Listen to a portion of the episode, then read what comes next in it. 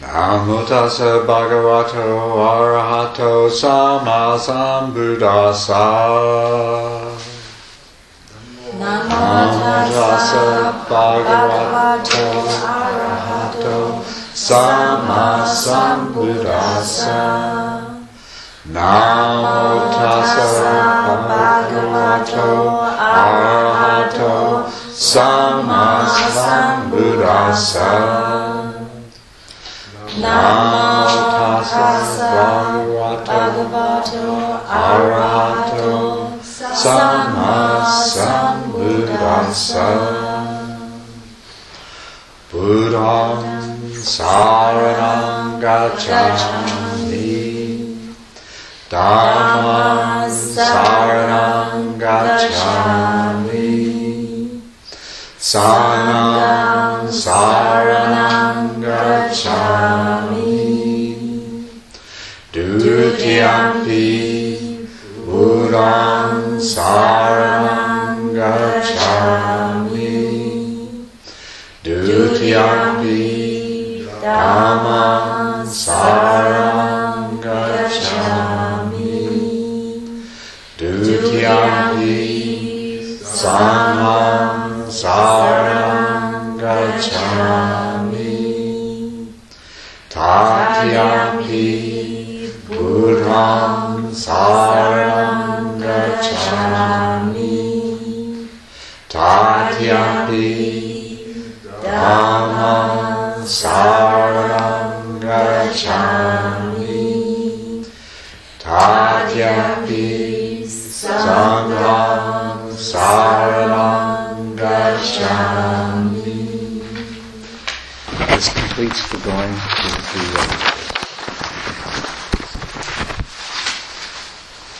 Nyatipada Varamini Sakapadam Samadhi Yami. I undertake the precept to refrain from harming or destroying living beings. Adina Dana Varamini Sakapadam Samadhi Yami.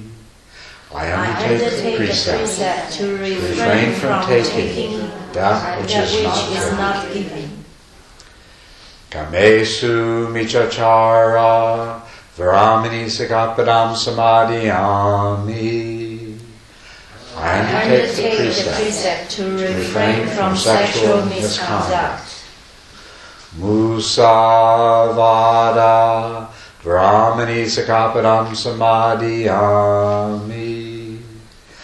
I undertake the precept to refrain from wrong speech. Sura Mareya Maja Bhadatana Varamini Sakapadam Samadhi Ami. I undertake the precept to refrain from intoxicants that cause carelessness. I undertake the precept to refrain from sources of livelihood that bring harm to other beings. I undertake the precept to refrain from acting out of ill will or taking satisfaction in the misfortune of others. I undertake the precept to be open-hearted and generous in all my relationships with others. I undertake the precept to act with loving kindness and compassion in all my relationships with others. I undertake the precept to live with mindfulness and follow the Eightfold Path through daily study, meditation, and reflection. With these 10 precepts, virtue becomes the vehicle for a happy existence. Through virtue, good fortune is attained. Virtue is the vehicle for liberation. Let us purify our virtue. This completes the 10 precepts. May all beings be free from suffering. May all beings be free from ill will. May all beings be filled with loving kindness. May all beings make themselves truly happy. Thank you, and good evening.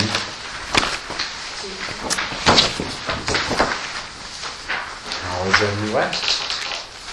Good. Getting there. Getting there. Oh, good, good, good. So, does anyone have anything on their mind in terms of the Dharma that they would really like to hear about?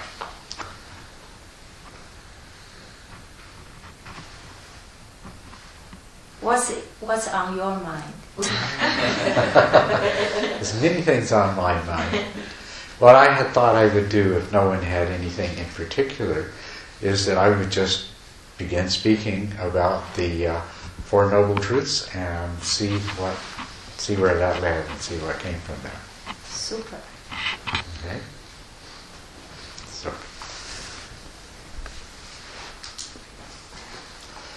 And it looks like no one else has anything to suggest, so we'll begin there. The first truth that the Buddha taught of the Four Truths was the truth, it's called the truth of suffering often in English. I don't know what the Chinese equivalent would be. But the word that's translated into English as suffering is in the Pali, dukkha. And dukkha has a much, much broader meaning than does the English word suffering. And so, in that regard, that's a common translation, but it can be somewhat misleading. So in Chinese, we translate ku. Ku? Mm-hmm. What does ku suggest? Bitter taste. Bitter taste. Pain. Unpleasantness, huh? Yeah. Yeah. There's a lot of meaning. If you add a tongku means pain included. Tongku. Mm-hmm. It's interesting that in Pali, the language that the sutras were originally written down in, that pain is dukkha. And the word dukkha means unsatisfactory, unpleasant, imperfect, anything that is dissatisfactory in any degree. And so, of course, suffering is an extreme degree of unsatisfactoriness, but the word also includes more subtle forms of dissatisfactoriness and unpleasantness. And when we look at dukkha, we also recognize that it does refer to physical pain. But it also refers to all of the many different kinds and degrees of mental pain. So we can divide dukkha into these two parts, and we can understand dukkha as meaning the pain, the unpleasant sensation coming from the physical senses, which we usually refer to as pain. There's bodily pain, and that comes from injury, and burning, and tearing, and crushing, and things like that, aching. There's also, of course, the minor bodily pains that can be, even though as pain they're minor, as dukkha they can be very strong, like insect bites, itching, things like that. There is also certain odors which are strongly unpleasant in themselves, and tastes that are unpleasant. Certain combinations of sounds are very unpleasant to the ear and produce a kind of painfulness.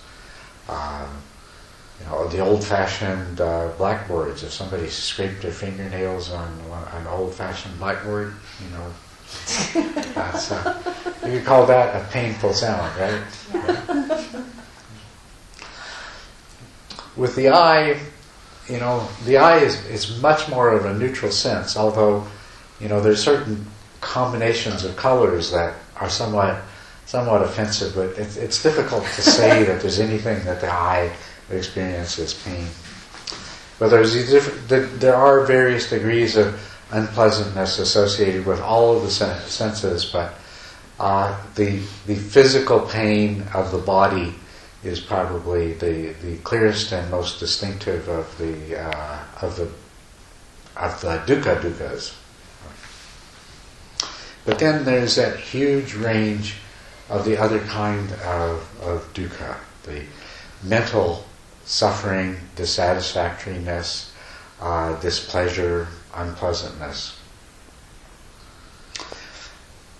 Now the truth of dukkha is that every aspect of human existence is pervaded by dukkha in one of its forms and to some degree or another. And that's understandable, but it's not immediately obvious to the person the first time they encounter this, because after all, there's many pleasures in the world, right? There's many occasions of happiness. But there is the obvious presence of physical pain and the inescapability of physical pain. So if we look at human life, we know that we can count on experiencing physical pain due to sickness and aging, and the process of dying includes its own pain. So birth and death, and also sickness and aging are associated with pain. And then there is, of course, as we go through our life day to day, many different sources of physical pain. You disregard much of the physical pain that's in your daily life. As a matter of fact, if you look closely, you spend a lot of your time and energy in your daily life avoiding minor degrees of physical pain. One of the things that happens when you sit still to meditate is you discover the pain that comes from sitting still. And if you observe yourself at other times, you find that you're always moving. You sit in a particular position and it becomes uncomfortable, so you shift and you move. And there's, independently of any external factor, we have itches on the skin, and without thinking about it, we'll scratch a place that itches. We're always relieving all these little kinds of pain. Then, of course, you do things, and there's pain associated with that. Even lying in bed at night in a comfortable bed. You lay long enough in a particular position, it becomes unpainful, and so you turn over. So you're constantly experiencing greater or lesser degrees of physical pain as a part of life. And this is part of the truth of suffering. But the more important part of the truth of suffering is the mental pain in all of its various forms that pervades every part of life, and which let's stop using the word pain, mental unsatisfactoriness that is a part of every aspect of life that pervades our human existence. And not so easily seen, because there are many causes of sensual pleasure,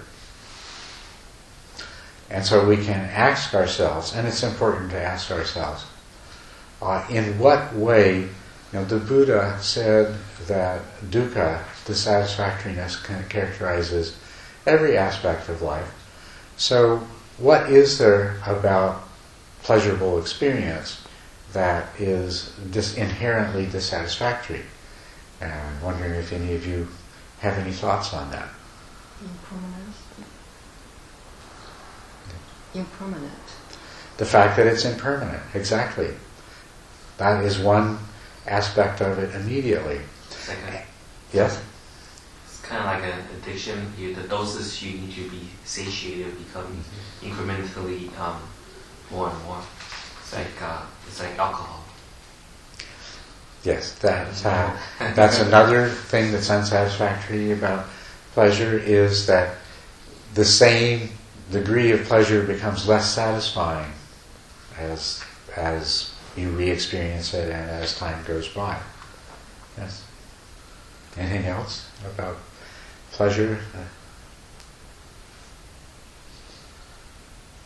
We are easily to get bored, and then at the same time we are so afraid of changing.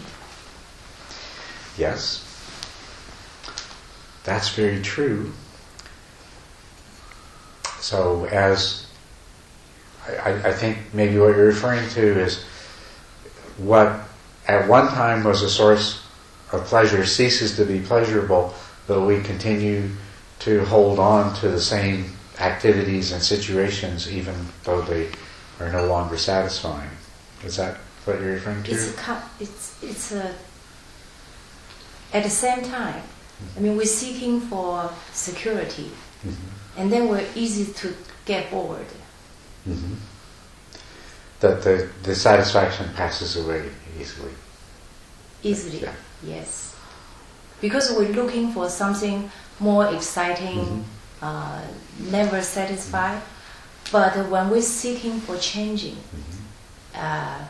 Back there, we are so afraid of changing. We don't have a flexibility. We wanted to hold on something that we feel comfortable. Yeah. But something comfortable make you bored. Yes. Right. And also, the dissatisfaction also comes from the strong, a lot of desire. Mm-hmm. Want to get something but cannot obtain that. So there's a lot of dissatisfaction with that. Yeah. The experience of desire is, if you examine it, the experience of desire is wanting something to be different than it is. Mm-hmm. Even if you have a good thing, you want more of the good thing. So in the moment of wanting more of the good thing, you are in that moment dissatisfied, right? So desire is inherently a state of dissatisfaction. Anytime there is desire, it means that you are dissatisfied, and that is dukkha. That's the most subtle form of dukkha. So yes, if we examine our lives, we experience pleasure and happiness, not just sensual pleasure, but the pleasures, the other kinds of pleasures that are available in life. We experience these pleasures. They please us, and we respond to them in a variety of ways. First of all, we can just enjoy it, but no matter how much we enjoy it, it's only temporary.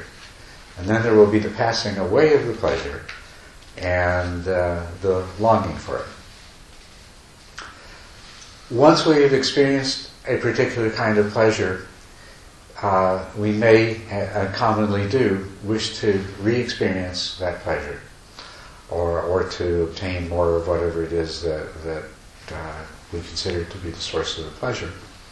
And if you look at your life, what this often leads to is expending a great deal of time and energy trying to obtain some pleasure and satisfaction, which sometimes you fail to do at all. It's completely unsuccessful, and all that time and energy is wasted. Sometimes you succeed, but the results are disappointing compared to what you expected them to be, so that the reward that you get in the end, you have to question whether it's really worth the time and the energy that you put into obtaining those. Our pursuit of pleasure can cause us to do things that impact on other people in negative ways.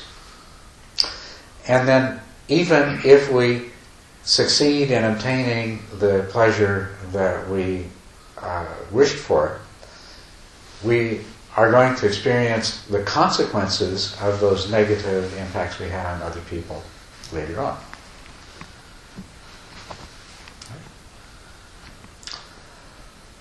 Often what happens when we experience something that's pleasurable, too, is that a thought like this occurs that oh, this is wonderful, but it's going to pass away. We know that it's impermanent.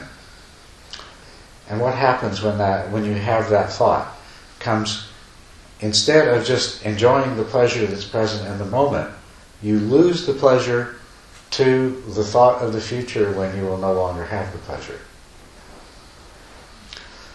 Or a similar thing that happens is that instead of just enjoying the pleasure, your greed is aroused and you move directly from pleasure to dissatisfaction because you want more of the pleasure.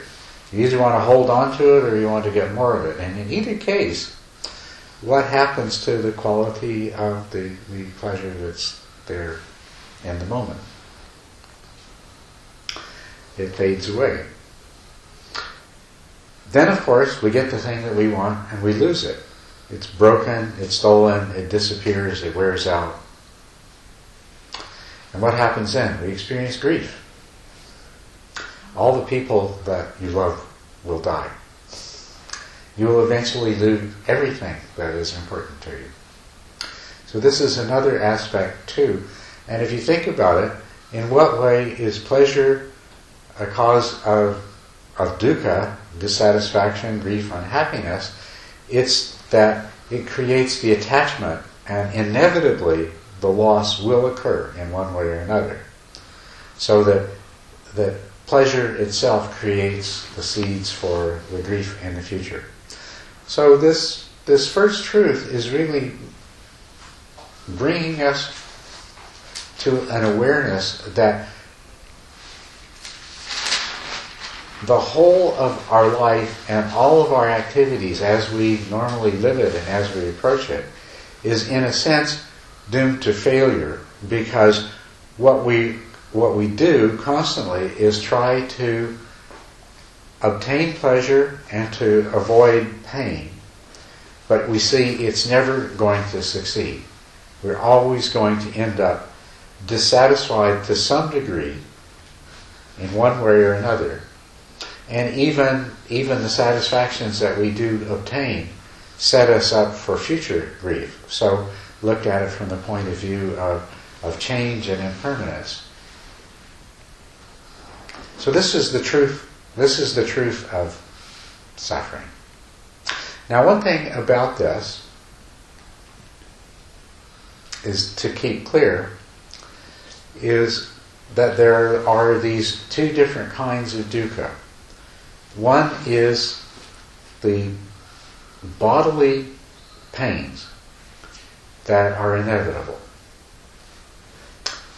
There is no escape from the fact that you live by virtue of a body, and a body is subject to pain, illness, aging, and death. And so there is that one aspect of dukkha which is completely inescapable. But if we put our attention on the other aspect of dukkha, which is all the different kinds of mental, psychological dissatisfaction, unhappiness, grief that we experience, this is where the potential is for liberation.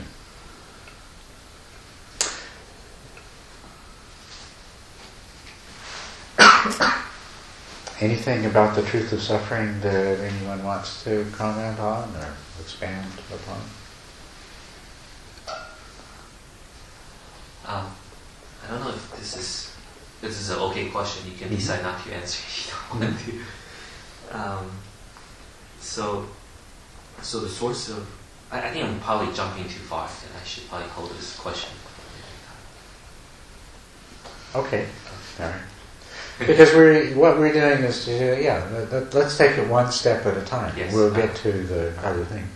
It's just this here we have perhaps the greatest sage of all time who said every aspect of human existence is pervaded by this dukkha, this unsatisfactoriness in all of its different degrees. And it's just to satisfy ourselves that we can understand that and agree with it, or what are the reservations or hesitations that we might have, and explore them. So if you have any hesitations or questions, or do you totally accept that, well, this is really true, that the nature of human existence is pervaded by dissatisfactoriness, because even at the moment of that ultimate orgasmic pleasure, it's going to pass away at the very least, and then it's gone. One of the most uncomfortable things is fear, and fear is as a result of craving, of these kind of sensual craving. Mm-hmm. It seems like 100% of fear is the result of craving, as far as I can tell. Is that correct? What is? I would agree with that. What is fear? What kind of craving is fear? Fear of losing the things that we find very precious, mm-hmm. and the fear of impermanence, pretty much. The fear of loss. Yeah, what are you? You're afraid of dying. Right. You're afraid of having your material objects disappear. You're afraid of having the people that you care about disappear. Right. Losing a limb, losing eyesight, everything. Yeah. And also fear of permanence. Like if you got stuck with someone you dislike, yeah, if that's permanent, that's very fearful. Yeah, and that's actually another aspect of dissatisfaction. You know, is having the things that you don't want. I mean, we didn't really talk about that aspect of it, but I mean, pain is something that you don't want. Right? Unhappiness is something that you don't want. Bad odors are something that you don't want. Bad companions are something you don't. Yeah. If they're permanent, then it's horrible. And that's one of the things that makes pain worse. If you have a pain, and it's this bad, and then you have the thought, and it's never going to go away, then it becomes this bad, right? Right. So, but another thing we have fear of is pain. So, yes. Fear is rooted in desire and aversion. It's you can fear losing the things that you desire. You can fear not getting the things that you desire. You can fear experiencing pain, and you can fear or other unpleasant things, and you can fear there not being an end to the pain that you experience too. So. Also fear of uncertainty, for example, like death. I think people not only afraid of physical pain, but also afraid of the unknown. Right. Yes, that's true. Yeah. From my understanding, to achieve full liberation means to sort of transcend this constant back and forth between pain and pleasure and so forth. And is it not that you achieve sort of some level of joy that sort of transcends all of that back and forth sort of thing? But wouldn't that sort of sense of joy that you achieve sort of be relative as well and impermanent? And absolutely, it would. Yes. That's the problem, and that's a very good point, because you could imagine that if you could imagine having some kind of a joy that would make everything else irrelevant, and then you wouldn't have to worry about pain and losing things and so forth. But if it's the kind of joy that we're normally familiar with, then it has causes, and so it's going to have an end. It's like a drug. You know,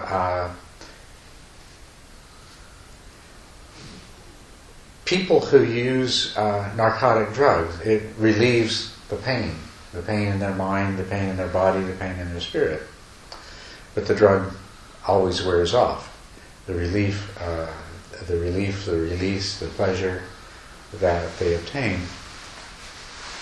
It's actually a very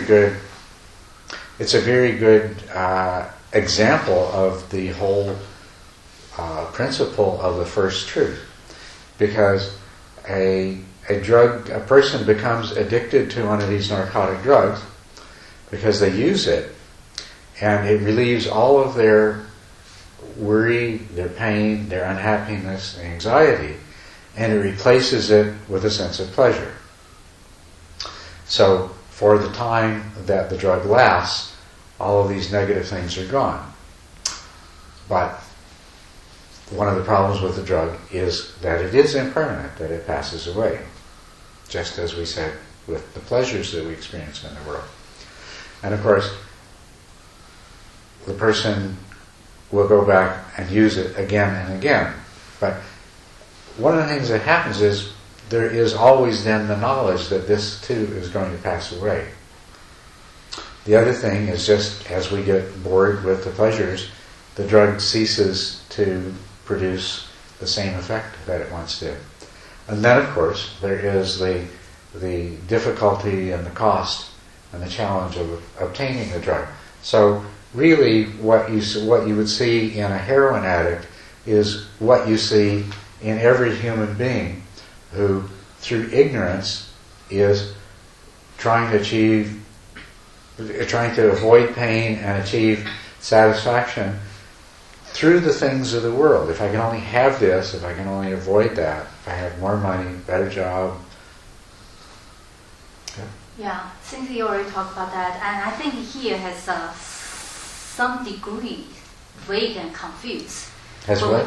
Some degrees vague and confused is regarding to the dukkha. Is that normally we're thinking about dukkha is that we want to avoid dukkha, mm-hmm, and pursue the pleasure.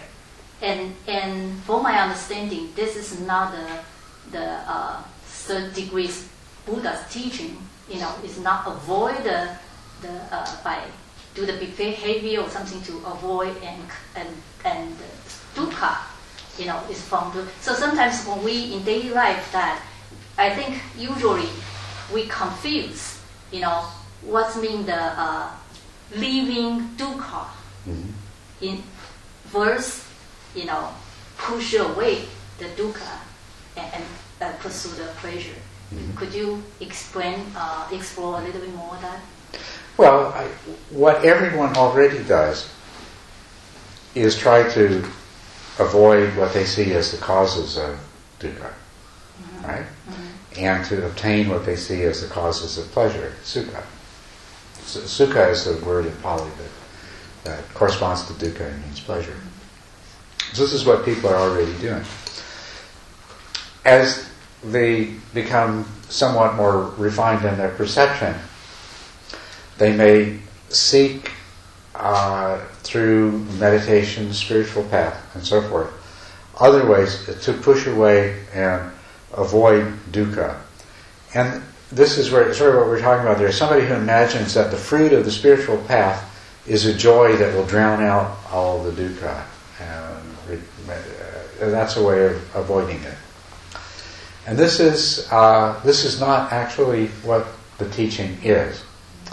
You see, we need to proceed to look at the other truths. The second truth is the truth of the cause of dukkha. And then the third truth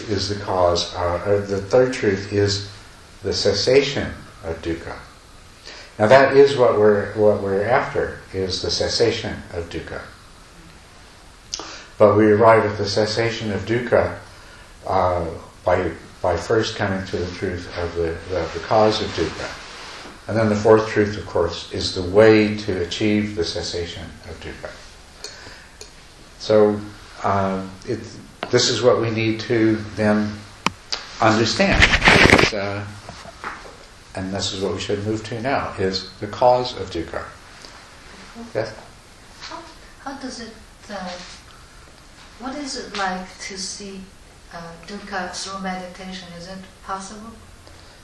to see dukkha. You have to understand dukkha. Like our understanding of dukkha probably conceptually makes a lot of sense, but well, that is that is one of the primary objectives of meditation, is to go beyond conceptually understanding the truth that we look at. What we've been doing here is we're looking at life from the point of view that we normally look at reality anyway.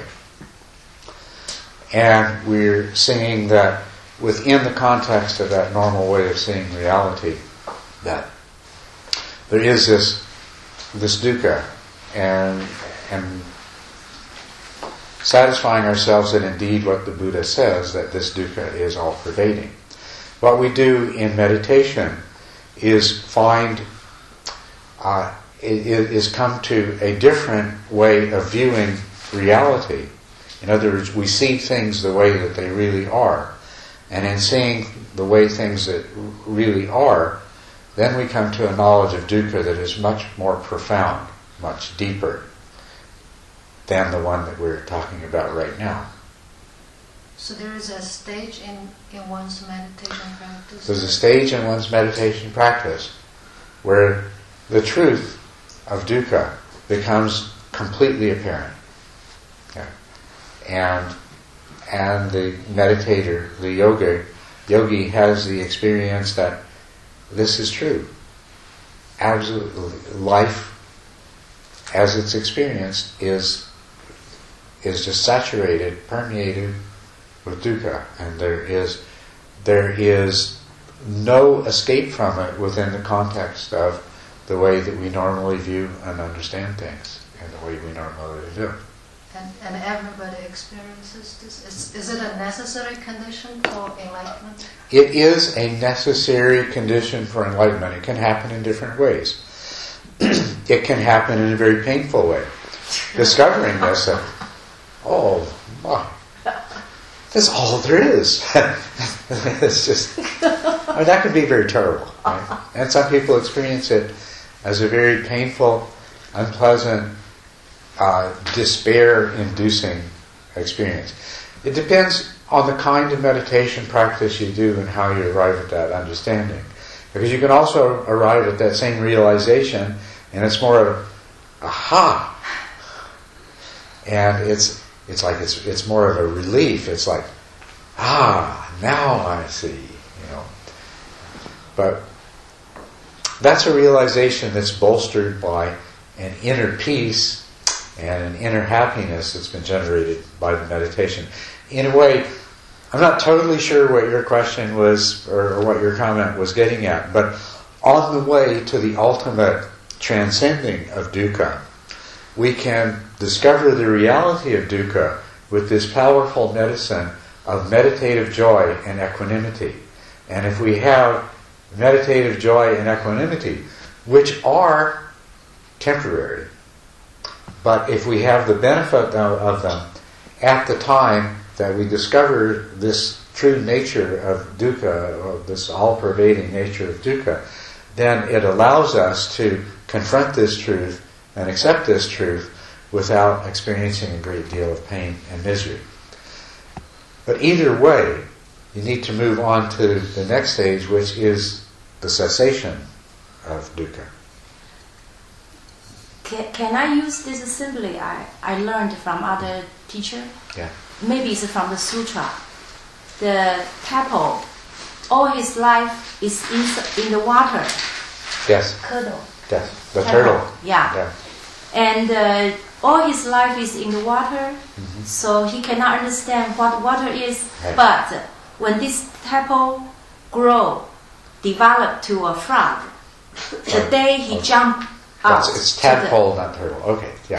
Right. Tadpole becomes a frog, jumps out of the water. Jump out of water. Yeah. At the minute, this tadpole become frog and jump out. Yes. The minute of this jumping, this tadpole would understand what water is. But as long as this tadpole is still in the water, conceptually, he can say, okay, we're talking about water all the time, yes, but we don't know what water is. That's because right. The water is surrounded you in any way, in many ways. Yes. You know, so. Yes. That's a very good analogy. That's the analogy for the experience of the cessation of dukkha and the cessation of the cause of dukkha. Because it's when it ceases that that's the point that you truly understand it. What dukkha is. Yeah, the understanding is approached by stages. We talk about it here and you can understand it conceptually. Mm-hmm. In meditation you can come to understanding the truth that this dukkha pervades every aspect of our experience. It's at the point where the causes of dukkha cease and dukkha ceases, but that's like the frog that's been a tadpole leaping out of the water, and now this is a level of understanding that can never be lost. It can never be forgotten. It's permanently. And also, that's the true understanding. That's the true understanding. Yeah. Yes, that's what we're working towards in the meditation practice, in the Dharma practice as a whole. That's what we're working towards. So now let's look at the cause of dukkha, and the cause of dukkha is said to be, the English word is craving, and that is a translation of the word in the Pali, tanha. And it's a pretty good translation. Like, there is no word in English that really corresponds to dukkha. So we have to use a lot of explanation to expand that meaning. The English word craving is closer to the meaning of tanha, although tanha goes much more deeply in the level of understanding that it encompasses. Craving. What is craving? Craving is basically of two types. There's the craving for something, and there's the craving not to have something. So we have the craving for something is desire. The desire for another spoonful of soup. The desire for anything, whether it's a little thing or the most obsessive desire and lust that you experience. The desire for something is one form of craving. And then the other is aversion, the desire not to have something, a pain, whether it's the severe pain of a great injury, or whether it's a minor itch, or whether it's an emotion of fear or anxiety or anything else, whether it's being in the presence of somebody that you don't want, aversion. It's wanting something not to be there. So craving has both its positive and negative aspect, but it's all craving. And if we look at this and say, okay, what does craving ultimately boil down to? It boils down to wanting things to be different than the way they are.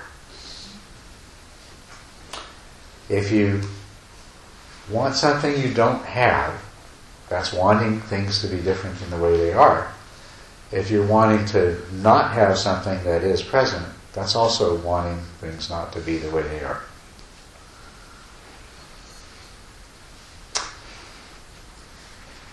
Wanting things not to be the way they are, another way we can describe that is to say that we're not satisfied with the way things are.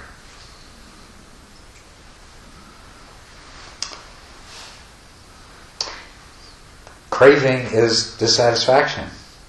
But didn't we say dukkha was unsatisfactoriness? Well, of course craving is the cause of dukkha. Right? Yes? You said craving is is for something different. Mm-hmm. What about the craving for something the same, like attachment, like you clinging on something? Mm-hmm. That's also craving, right? Yeah, but like my mother loves me unconditional. Yes. Right. So I have this attachment, and and I think that's unchanged. I mean, that's unconditional. And that attachment, that craving, is a cause. It is a cause of suffering in the future because loss is absolutely guaranteed, and it's a cause of suffering in the present because we know that loss will come someday. And the way that we are with the things that we're attached to is we do know, even if we're not consciously thinking of it in the moment, that we do know that they don't last. And so we grasp more tightly onto them in the moment. So the dissatisfaction that is craving is knowing that indeed things are impermanent. And we do know this. If you were completely deluded and thought that you would never ever lose the thing you wanted, you wouldn't experience, as a matter of fact, you probably wouldn't experience attachment. You wouldn't need to. It's always going to be there anyway. So attachment in itself is the craving. It's the rejection of the obvious truth that at the deepest level of our mind we already know that we will lose these things.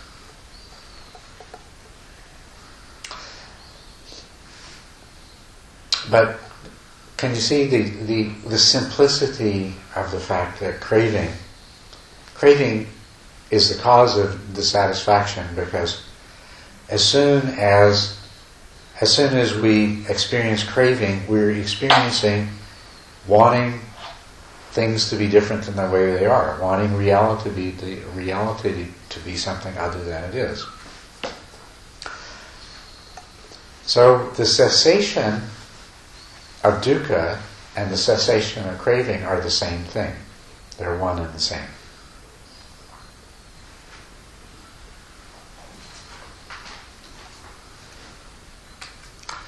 And you can understand that if you think about it.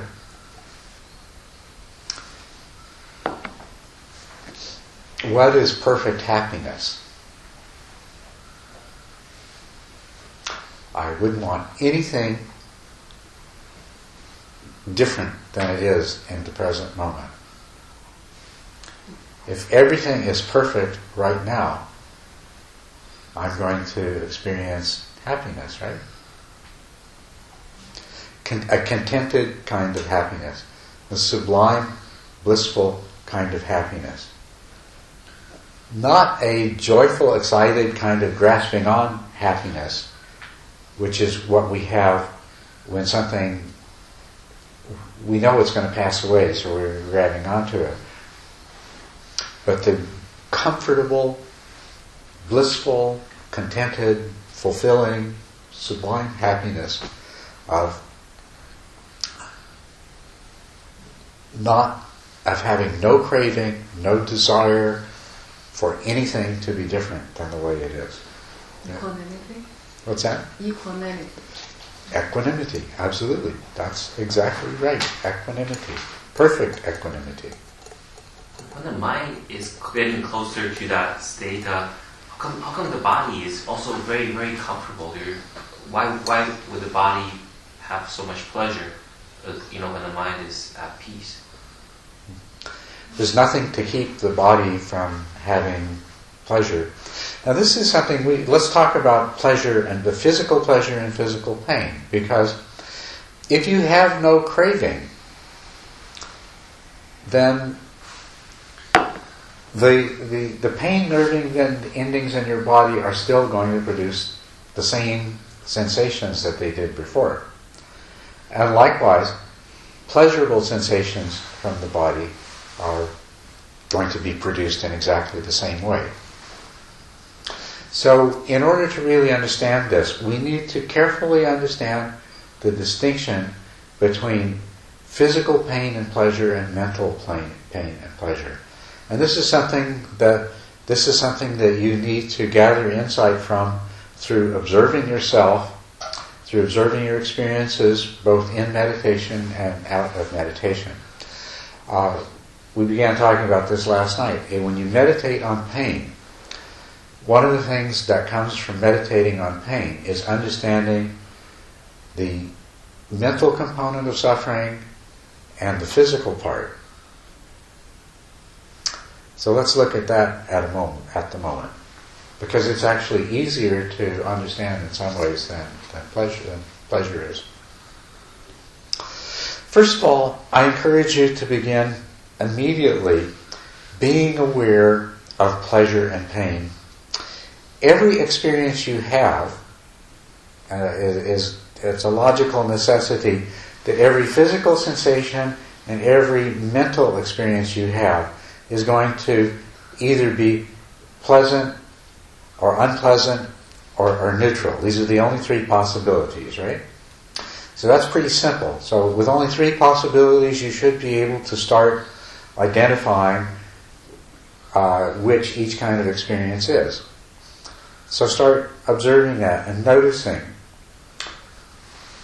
each sensation you have. Is it pleasant? Is it unpleasant? Or is it neither? And the same thing with each thought, memory, emotion, mental state that arises. Is it pleasant or is it unpleasant or is it neither? I'll tell you what you'll find out. At first it won't be as easy to, it takes a little bit of practice. And at first you're not sure. There's things that are obviously pleasant and obviously unpleasant. And it seems like there's a lot of experiences that it's hard to tell exactly what they are.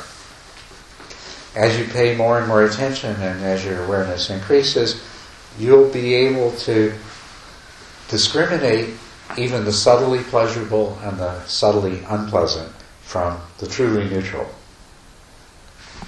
The other thing that you'll begin to realize is the reason that it's often difficult to tell is the sensation may be pleasant, but the mental reaction it produces may be unpleasant. When they're both the same, when the sensation is pleasant and then the mental response to the sensation is also pleasant, well, it's obvious. Or when they're both unpleasant. But there are many cases, and you'll discover how many of these that there are, where the sensation is pleasant but the mental reaction is unpleasant, or the sensation is unpleasant but the mental response is pleasant. Now, a particular kind of touch feels pleasant, but that same touch, it depends on who or what is producing it. Do you know what I mean? Yes. Huh? Your mental reaction, if it's one kind of thing or one particular person that does this, that's pleasant.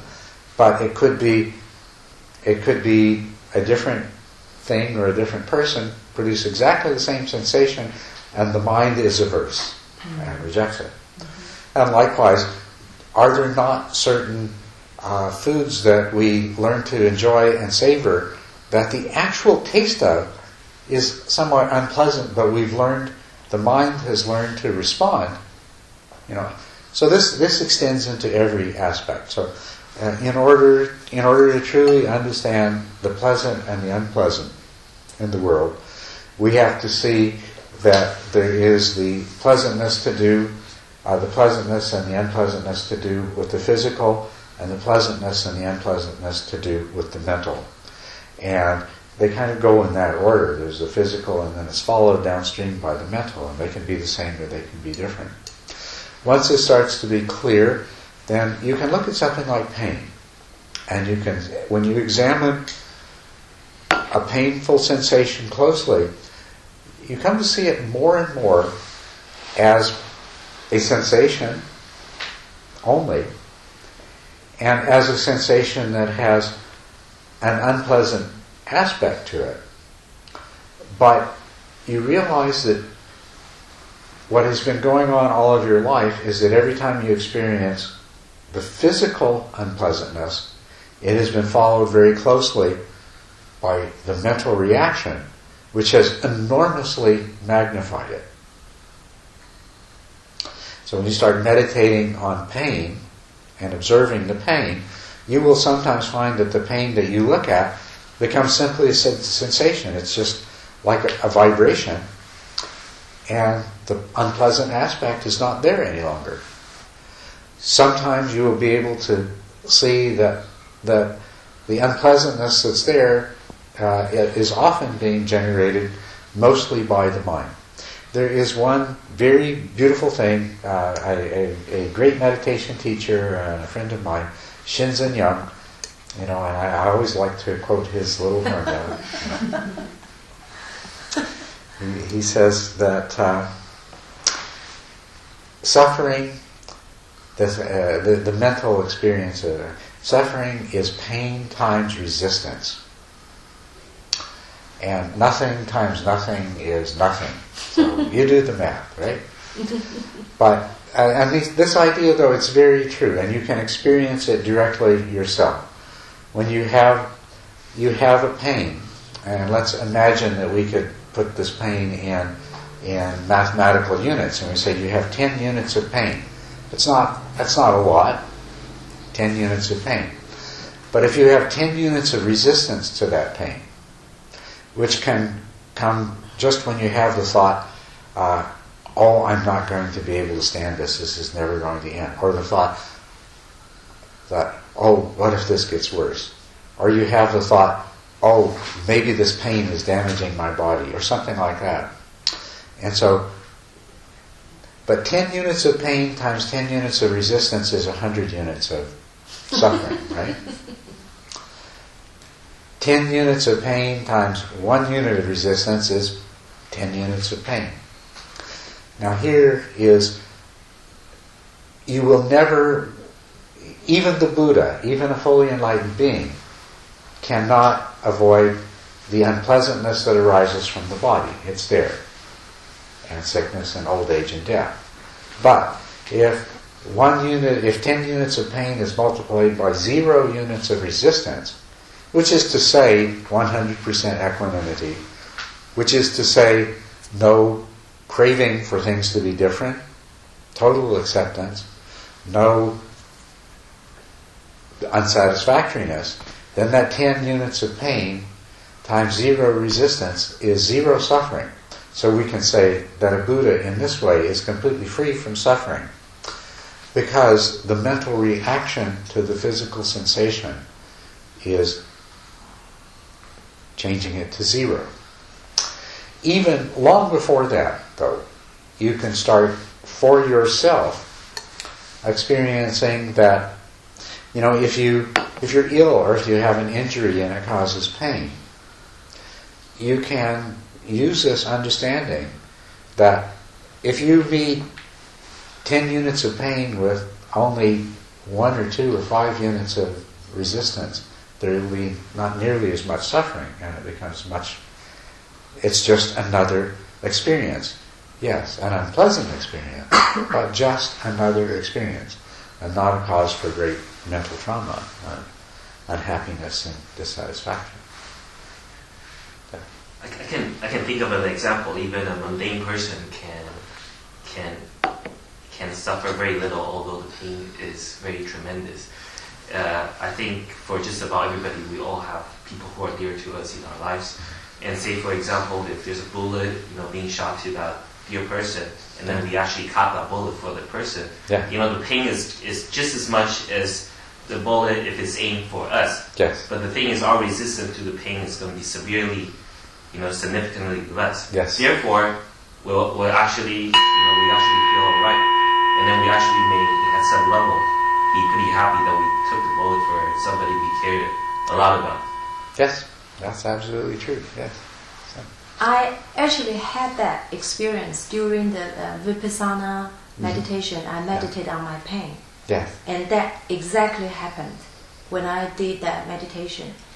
You stopped resisting. Strong pain I get into that moment, it's become kind of pleasure because the concept is gone. Mm-hmm. So when I very concentrated watching that pain, mm-hmm. the concept cannot get in to fool my mind. Yes. And it's just the pain itself, no label and no concept. So at that time, I realized it's just a sensation. It doesn't, if you don't label it, it's not either pain or pleasure. It's just a sensation. It's just a sensation. Yeah. Yes. That happened. It's kind of weird because sometimes when I'm in great pain, I actually will laugh. I was like, wow, and it's you know, it's like, it's weird. And then I'll actually, yeah, it just seems like it's just a matter of how the mind interprets it. Mm-hmm. Yeah. I'm sorry. Yeah. Is neutrality the same as equanimity? No, neutrality, well, the neutrality I was talking about in terms of things are pleasant, unpleasant, and neither is not the same as equanimity. Okay? And when we speak of equanimity, we're not talking about arriving at a place of neutrality. We're talking about arriving at a place where we neither grasp onto or push away. So whether a sensation that arises may have the quality of pleasantness or unpleasantness, but regardless, if we neither grasp onto nor push away, then that's equanimity. Okay. Yes? When we examine sensations, you know, when they're pleasant or unpleasant or neutral, is it possible that the mind fools itself, like thinking maybe certain type of something that's unpleasant but it identifies as pleasant? And then if it's something that's pleasant and vice versa. Like, for example, you know, like say we go on a roller coaster mm-hmm. at a very high point when it drops, mm-hmm. it's actually uncomfortable, but people get a big thrill out of it. Mm-hmm. So is that because the mind fools itself thinking that it's actually something fun? So identify that pleasure, that sensation as a pleasure? Well, in that particular example, which is probably pretty good. There's a combination of different things going on. The excitement is causing certain hormones to be released in the body that produce a kind of pleasure as well. A person doesn't enjoy. Not everyone enjoys a roller coaster, and a person would not enjoy a roller coaster at all unless they had the trust that, even though it seems as though the car may go off the track, if you don't have the trust and the belief that it's not going to happen, it's a terrifying experience and there is absolutely no pleasure in it at all. So, but this is actually a good example. If there is the exhilaration and the pleasure of the exhilaration, and there is the body's gut reaction of fear, which is unpleasant. But if you have confidence, you don't resist. You don't resist the fear, and you don't resist the experience. You don't fight against it. And you see, this is what happens when we are afraid. When you're on the Titanic and it's sinking, if you fight the inevitable, then you will go down with a maximum degree of suffering. If you surrender and accept what's happening, then you won't. Who knows? I never went down with the Titanic, but maybe you'll experience the pleasure of the exhilaration. But at least you can see that in the case of the roller coaster, there is something that is allowing you not to resist.